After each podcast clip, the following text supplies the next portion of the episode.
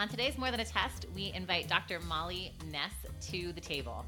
If you have heard the name Molly Ness, you probably read one of her many books about education and teaching and literacy. You probably even have her new book about read alouds and the importance of read alouds kindergarten through eighth grade. Um, but today she's going to tell us about how she's a teacher's teacher and how she makes sure everything she does is accessible to teachers and is meaningful to students and can be changed and implemented in the classroom. So welcome with me, Molly Ness. Molly, thank you so much for being here. Well, thanks for having me. I'm so excited to be here. Um, it's actually really great timing because last week I hosted Peter Brown, who is the author of many fabulous children's books uh, that are used as read alouds across the country. And you have a new book out about read alouds. Uh, so I felt like this really connected well. Tell us a little bit about your book. Um, yes, it's a Solution Tree book called Read Alouds for All Learners. Um, and the idea behind it is that as these conversations about the science of reading have come into everyday conversations, so major media outlets, social media, documentaries, podcasts, et cetera, there's been so much focus on the constrained skills of word recognition. So if you look at the Scarborough Reading Rope, there's been so many conversations about decoding and word identification, but we can't overlook the importance of those unconstrained skills of language comprehension. And so I wrote this to really draw awareness to the fact that every teacher, pre-K through eight, and I am intentionally, I did not uh, write about high school, not because there's no place um, for read alouds in high school, but just because that's not where my teaching experience falls. Um, but knowing that all teachers, uh, pre-K through eight, re- regardless of what content area, they have the ability to uh, facilitate and enhance and um, and build and promote kids' language comprehension through read alouds, through building vocabulary, through uh, background knowledge. And that is equally as important in these conversations about the science of reading.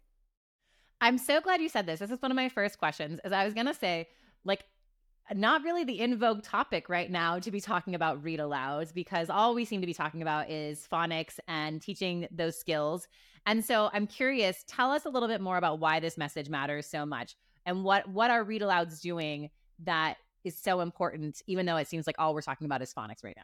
Sure. And I actually, it sort of keeps me up at night as well, as um, because when we look at sort of the measures of what we are using to, um, to, to, to analyze student success, we're looking at things like NAEP. And NAEP, these tests at fourth and eighth grade and twelfth grade, are not just phonics. They're not just word identification. Sure, you have to have the ability to lift the words off the page to read the passages. But if you look at the passages, they're really passages of background knowledge and vocabulary and language comprehension. So um, I wrote this to show that not only are those com- skills and components essential, um, but we all have the capability of building language comprehension as we do something as sort of tried but true and familiar as read alouds. I also wrote it to, to show that um, the research is actually pretty compelling.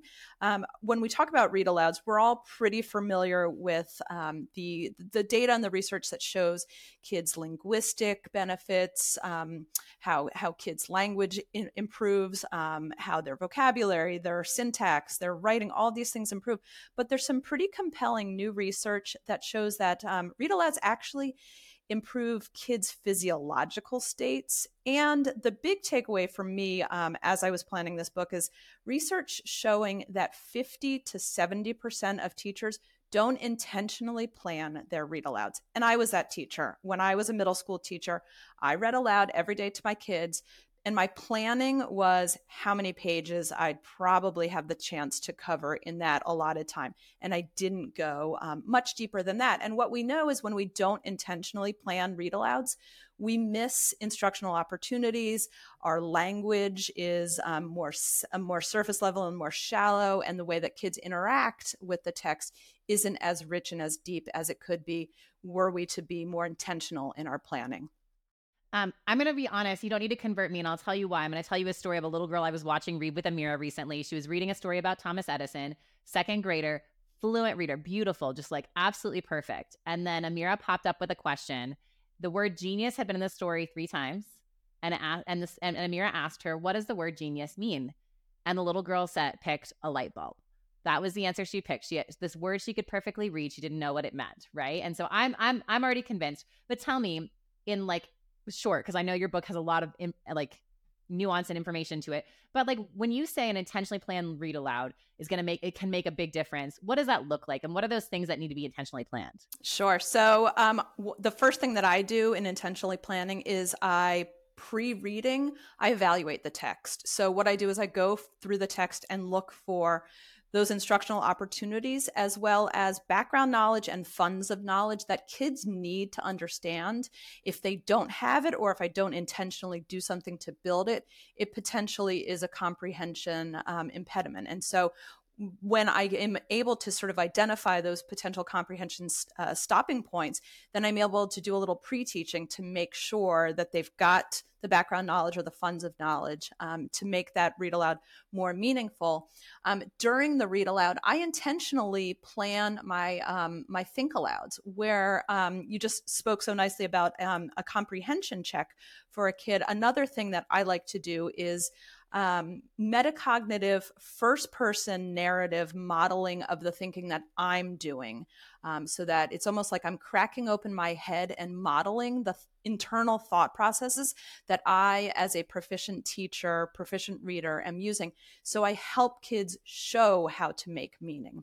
And then my last thing of planning is really extending literacy opportunities behind, uh, beyond the text.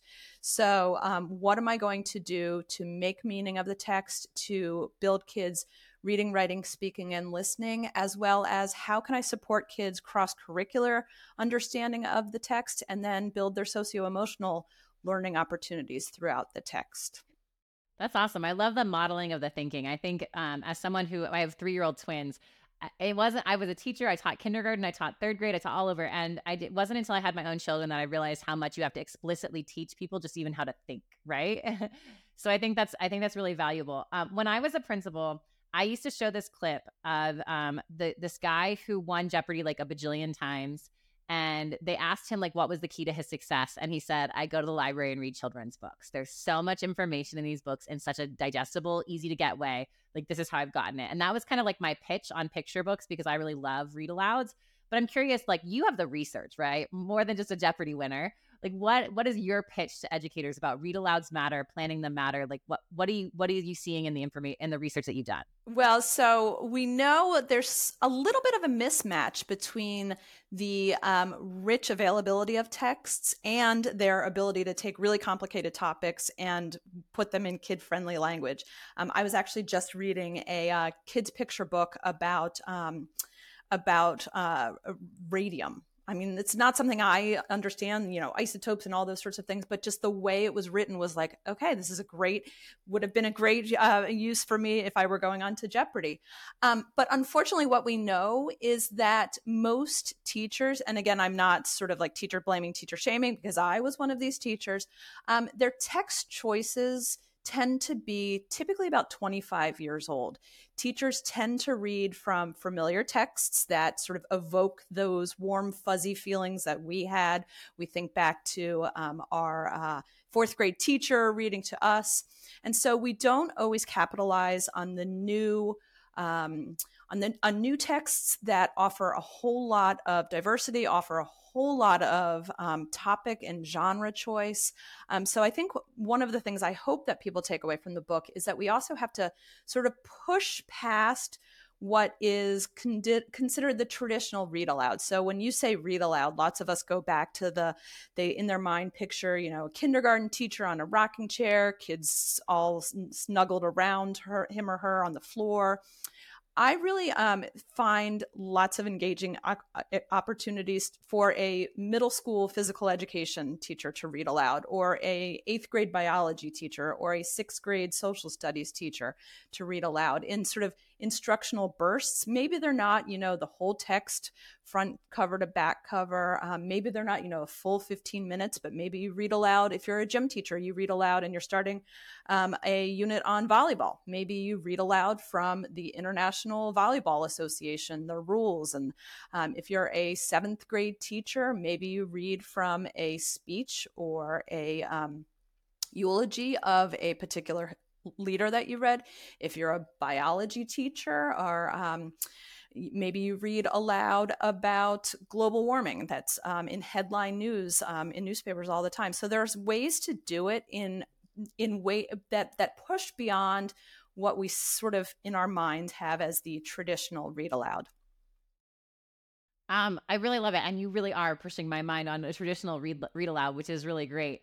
Um, I remember having uh, a, a social studies teacher t- read like first person letters and things like that. And what a difference it makes to like learn to listen to how someone reads that. And it, it's, it's super valuable. I really appreciate that you brought up the diversity. Um, when I was working in a school, we did a, an audit. There was an audit that came out about picture books again, um, and, and their diversity. And it was like a list of how many, what kind of, if you went through every picture book in the world or in the country, at least, um, like which characters were the most prevalent. And the first was little white boys. And the second was animals. It wasn't even little girls. It was the second most prevalent character to find in a picture book was animals. So I really appreciate that you're bringing up this new idea of diversity. Uh, do you have any favorite new picture books or books that you would use to read aloud? So I um, am always fond of books that tell sort of the untold story or the person, sort of the underdog or the person who sort of broke barriers in whatever their particular field was. One of my favorite books to read aloud is um, a picture book called The William Hoy Story. And it is about a deaf baseball player. I'm blanking on when he played, um, but he was a deaf baseball player. And the reason that if you go to, if you watch baseball live or if you watch it on T V, you'll see hand signals, hand signals between the pitcher and the catcher, between the ump, um, between the batter and the coach. All of those are because of this deaf baseball player who needed a way to communicate. And I love that, like most kids are familiar with, they've seen it on T V or they've seen it in real life. And you say, do you know how you how those came to be? Well, they actually came because of this deaf baseball player named William Hoy. And so the book talks about um, the creation of these, these signals. And I love that it showcases sort of an untold story of a character who is deaf and made a significant contribution um, to something that we see every day in sports. Um, I, one, have never heard this story and I love it. And I, I don't know about you, but I always feel like I can picture those kids that were in my class who loved to be the expert on something. So like my baseball expert would have, would have loved that book and being the person who knew that. Um, your book is pre-K through eight, which I think, uh, you kind of mentioned this is somewhat surprising, um, that like even in middle school, you recommend read alouds. I will say my experience in schools right now is teachers are overworked. They are, it feels like they don't have enough time for anything, whether it's teaching or planning. And so I'm curious, you know, in that, how much time do you think should be dedicated to one, doing read aloud, reading aloud to children, and two, planning for your read aloud? Sure. So um, as a former classroom teacher and as somebody who is um, constantly in schools and classrooms, I get it. I know um, how full that plate is. Um, What I try to um, remind myself as I'm struggling to make time for something is that we prioritize, we find the t- time for the things that we prioritize. So if we prioritize building kids' background knowledge and language comprehension and vocabulary and all these hugely important components, then what better way to do it through that than through a read aloud? Um, I also am reminded that most teachers enjoy the read aloud. It's one of their favorite parts of the day and they wish they had more time for it. And we also know that when surveyed, kids in particular have really fond memories of reading aloud um, and, uh, or I should say, of being read to. We also know that there's there's this tendency called the decline at nine, um, which shows that right around when kids turn nine, somewhere late third grade, early fourth grade, we see a decline um, in the frequency of read alouds, both at school and at home. And the reasons why, well, you know, adults think kids don't need to be read to, it's too babyish, they can read on their own. And what's even cooler about this um, research is that kids say, no, no, no, I wish my parent kept reading to me. I wish my uh, my grown-up, my adult, my teacher kept reading to me. So when I say that um, teachers love it, I'm also reminded that kids love it. And so I typically aim for somewhere about ten to fifteen minutes of um, a read aloud. And that does not have to be in one fell swoop. That can be the, you know, your social studies teacher reading aloud a letter or a journal. That can be, um, you know, then you take a really difficult part of the textbook and you read aloud before you set kids off into independent reading. So it doesn't have to be, you know, all in one um, uninterrupted chunk. Um, and I typically, when I plan for my read alouds, to me, the things that I really have to identify, I have to identify those, that background knowledge. If my kids don't understand what is going on before reading the text, then they don't have that that mental Velcro um, to take new learning and to apply it to. And so that's going to be a huge instructional bang for my buck, is just some of that front loading. Um, so I typically spend about five minutes or so really identifying the background knowledge. And if you're choosing a longer text, like a chapter book, chances are the, the, the background knowledge or the funds of knowledge remains the same throughout the text. Um, so yes, I'm totally aware that it takes time, but our students deserve to have that read aloud be as instructionally rich as possible and enjoyable for them and their teacher. Um, I don't know where the words knowledge Velcro came from, but I love it. And I'm going to use it like all day long. Well, I think that's incredible. This idea of like, go ahead. Yeah, it's, it's actually, I would love to take the credit for it, but it's uh, Natalie Wexler, um, who many of us know as the author of um, The Knowledge Gap. And she writes how background knowledge is so, such an important um, component of reading instruction. She actually wrote the foreword for this book. Oh, great. I love it. It's, you can just picture, right? Like you give the kids the right information at the front load, then they can stick to it. It's it's it's incredible. Thank you for that. Um, and thank you, Natalie Wexler. Um, let me let me ask you something. Um, do you have a feeling about rereads of at read of read alouds? Like should, should what see, there's a lot of perspectives around like, should teachers be rereading books? If they need background knowledge, they need as much exposure as possible. What do you think about that? Yeah. So if, if it's a shorter text, I'm all for the read aloud. We know that the more read aloud, re, rereading that you do, um, the more kids retain vocabulary, the more you can dive into richer comprehension support. Um, you know, I, as a parent, I was very impatient with the read me this book for the seventeenth time. And I had to sort of remind myself um, that, you know, no, this is an opportunity where I can draw my child in more as a learner and not just ha- it be so, sort of a, a didactic read aloud. Um, obviously, for those longer books, I'm going to be really purposeful and just reread particular sections of the text that are really juicy or need a lot of unpacking or what have you. I'm impatient about rereading because there's so many great books and so little time. Um, I, I feel the same way. However, I have read a few books in my house at least three thousand times, and it is fun to read it with my kids. So I, I get that. Um, I, something you said earlier, you said um, I, you're in classrooms a lot. And what I notice when I look at like the full library of books that you've written, because this is not your first book, is that they are seem very intentionally applicable for teachers. This is not like pie in the sky research. This is not, this is like, uh, read this and you can improve your practice and help your kids more tomorrow. Why, why is that your calling? And tell me a little bit about that. Yeah. So um, I consider myself a teacher of teachers. Um, the perspective that I always take um, is really two sorts of perspectives. First, um, I started my career in education with Teach for America way back many moons ago. I was in Oakland, California, and had a very rapid fire five week training um, and didn't want a whole lot of theory and didn't want a whole lot of, you know, convoluted idea- ideology. I wanted like, tell me what to do tomorrow. Um, and then I spent uh, either sixteen or seventeen years. I can never remember. That's that's uh, how old I'm getting.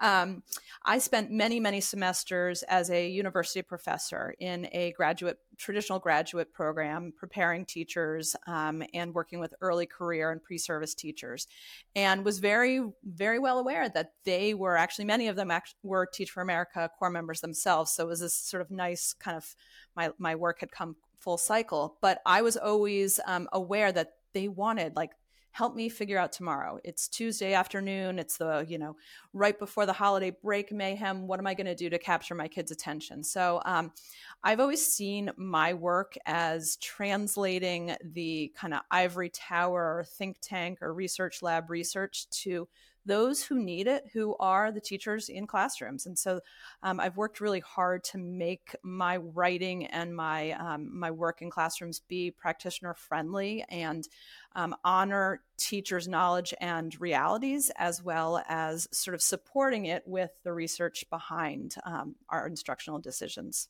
Um, I, I really appreciate that. And I think most teachers do as well.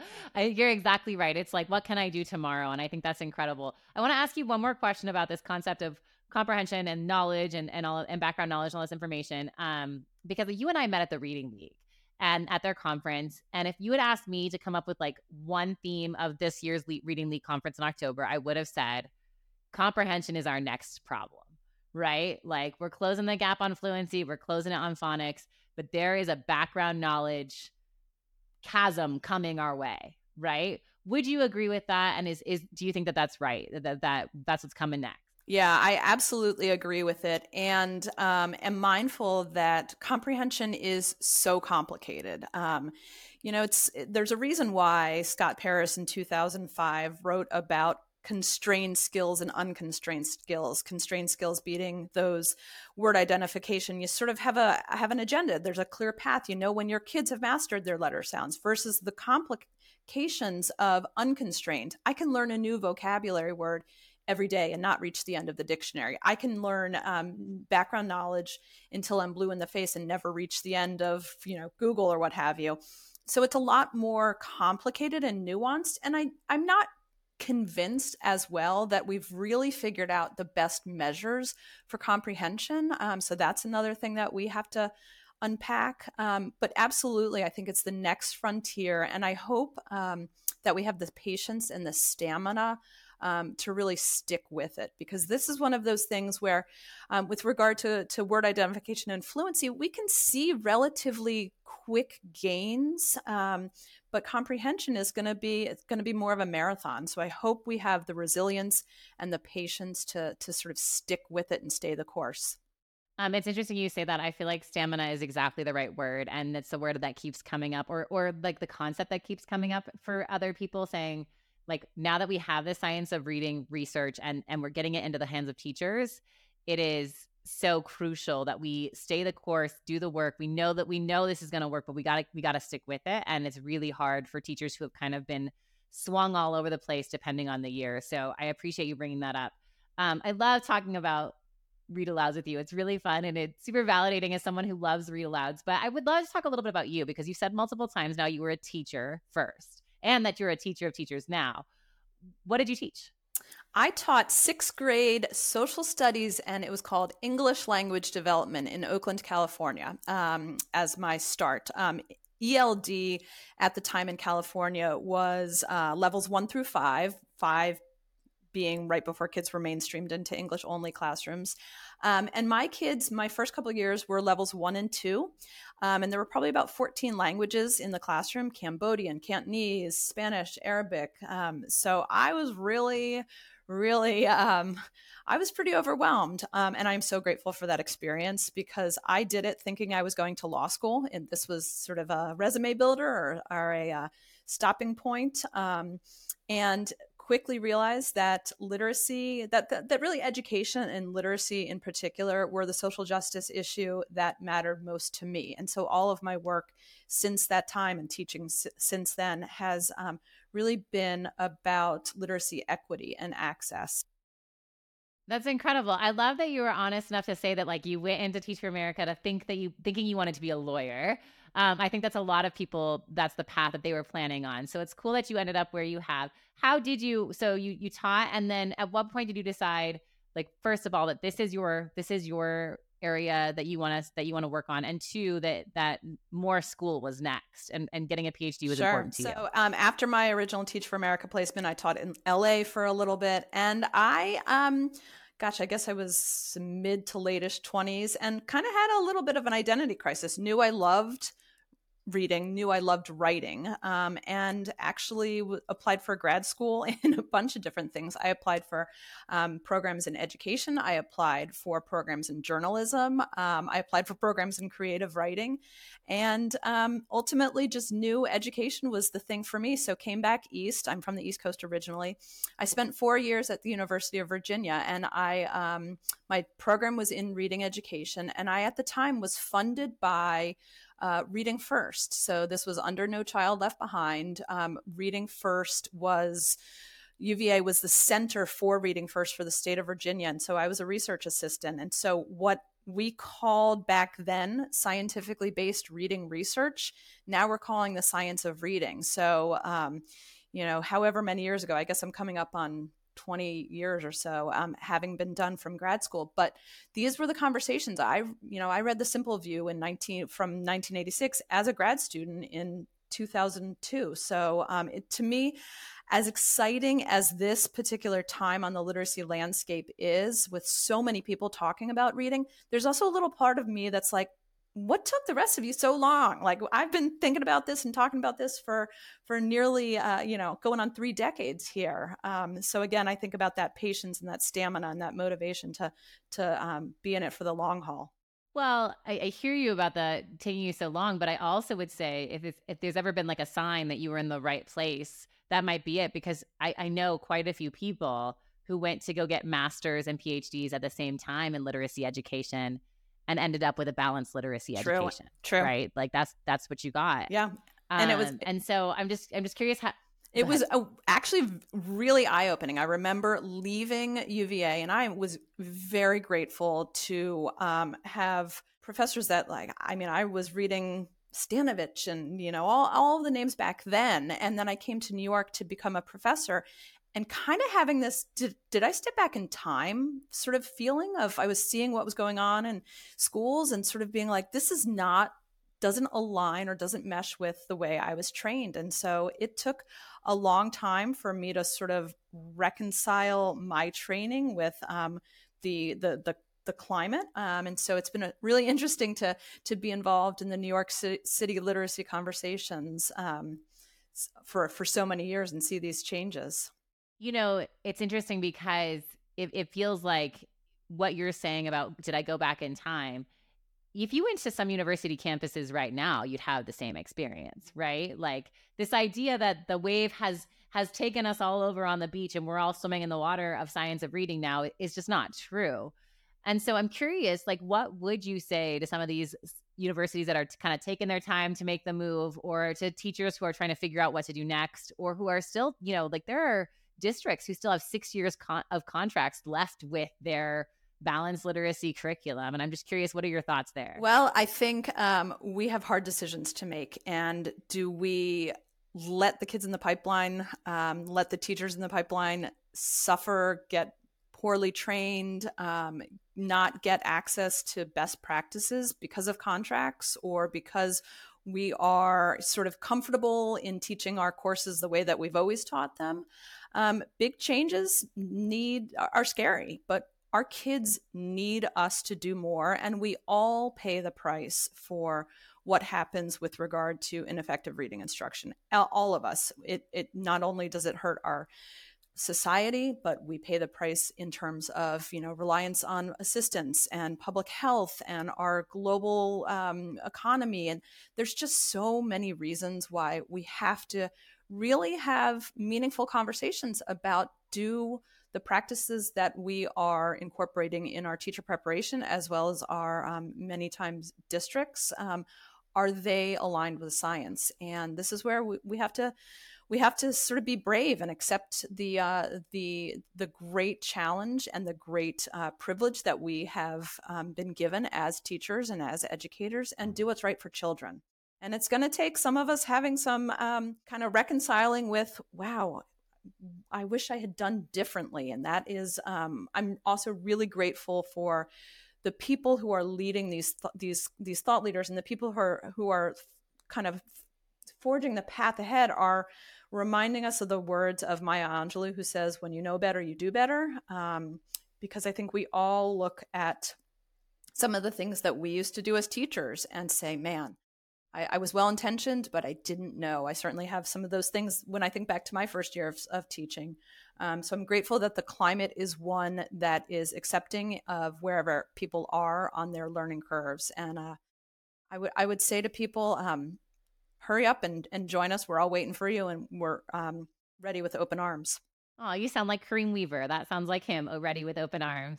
Um, okay, let me ask you this. We have a lot of listeners who are educators. Um, if you were talking to them and they were looking at a master's program or a program in li- literacy education, and they wanted to know if it was science of reading aligned, because a lot of things say science of sure. reading on them, what would you tell them to look so for? So I um, look for um, the course texts that they're using. Um, I look for um, the professors who are teaching the courses and what their particular uh, contributions to the science are, because I want people who are um, not just turnkeying information, but also producing information um, in the science of reading. So I want to make sure that people are paying their hard-earned tuition dollars um, towards people who are thought leaders in um, in science and research.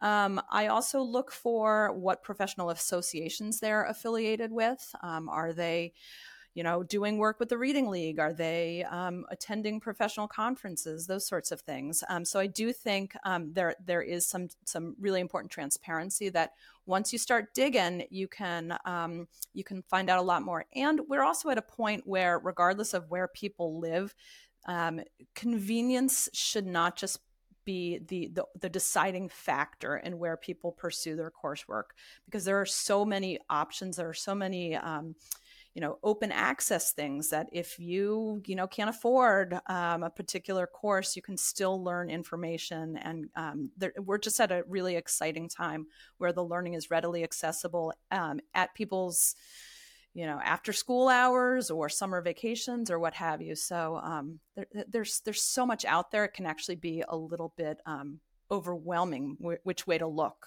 Yeah, I think we hear that a lot. Let me ask you this.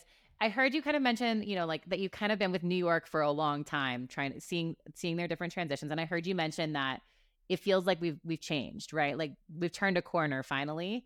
What did that look like for you? How did you know we turned the corner?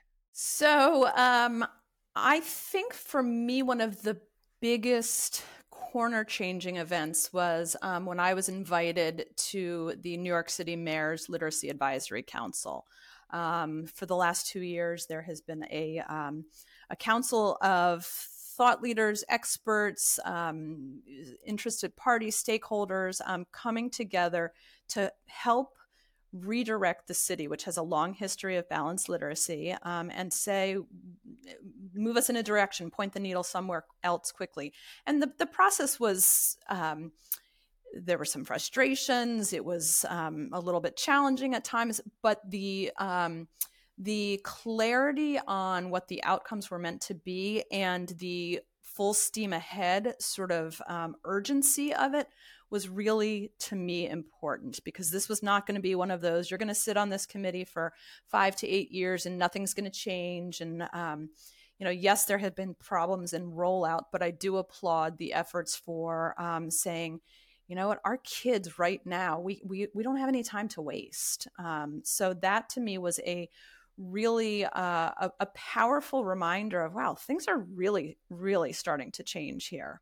And when was that? It was, I guess, let's see, fall of twenty twenty-two. So I um, was probably asked spring of twenty twenty-two, um, and the work still goes on. Um, I will say that that. Um, I live outside of the city, and um, New York City, and I actually think upstate New York are sort of making more progress in the science of reading than my home um, community and my uh, where where um, I, I the areas where I live. So it's been really interesting to watch these huge districts um, change direction, um, kind of with more speed than some of the smaller ones. And I'm not, I don't know why that has been that way. Um, It's another interesting thing to think through.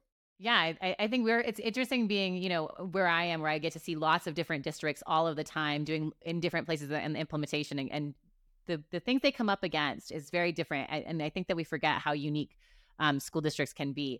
Um, I, it's so interesting because I, I think New York, in my opinion, has got to be one of the hardest places to make big, sweeping changes. One, because Columbia Teachers College is there, right, and they led the balanced literacy movement, and that, and there was such a stronghold on the city there.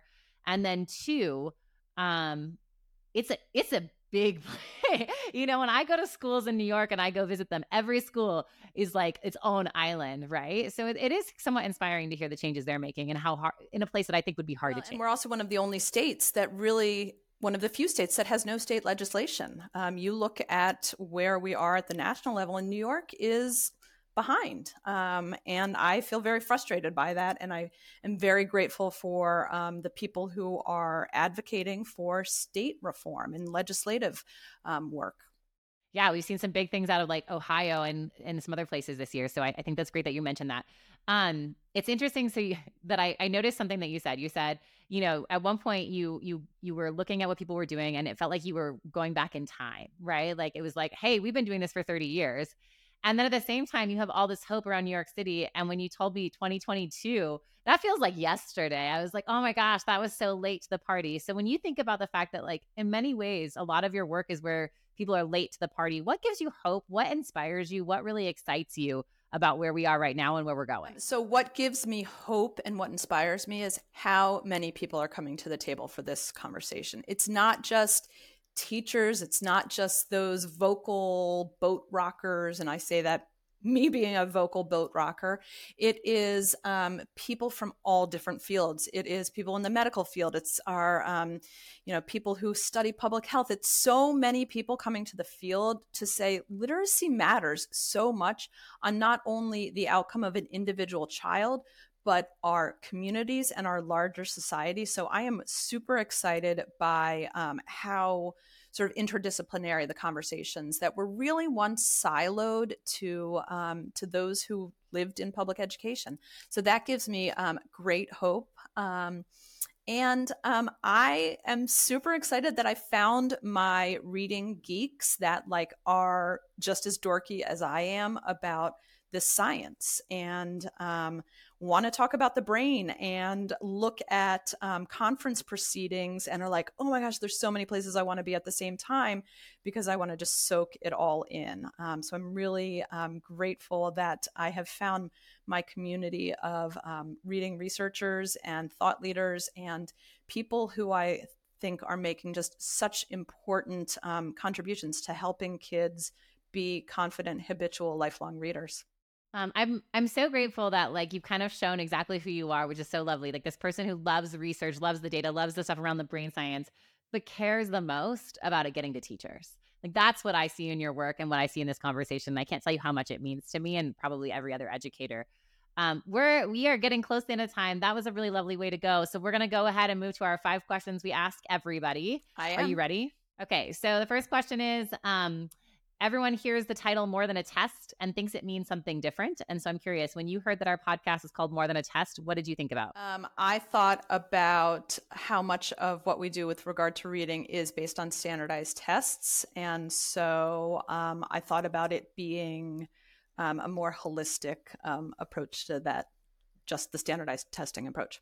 Yeah, I, the one question that you said today that I'm going to like sit with for a while is, you know, are we measuring comprehension correctly and background knowledge correctly? And I think I think I, I don't think anyone has an answer right now, but I think it's a great question. So it it it, it makes sense that that's where you thought of. Um, okay, so tell us a, about a lit moment in your life. And what we mean by a lit moment is a moment of you in a book that is either like your happy place, or it changed you, or just really important. So a time that you were with a book that was really important um, to you. So a book that um was re- uh, one of those moments was um the. early grade reader, Are You My Mother? Um, and I will never forget um, this moment. I was teaching. I was still a university professor. My daughter was a kindergartner. She was a kindergartner in a balanced literacy school and had a teacher who closed the door and gave her foundations and gave her explicit phonics and all these other things. And I um, remember teaching a course, um, coming home that night, and my daughter um, reading to me, Are You My Mother? And it was the first realization. She was, this was January of her kindergarten year.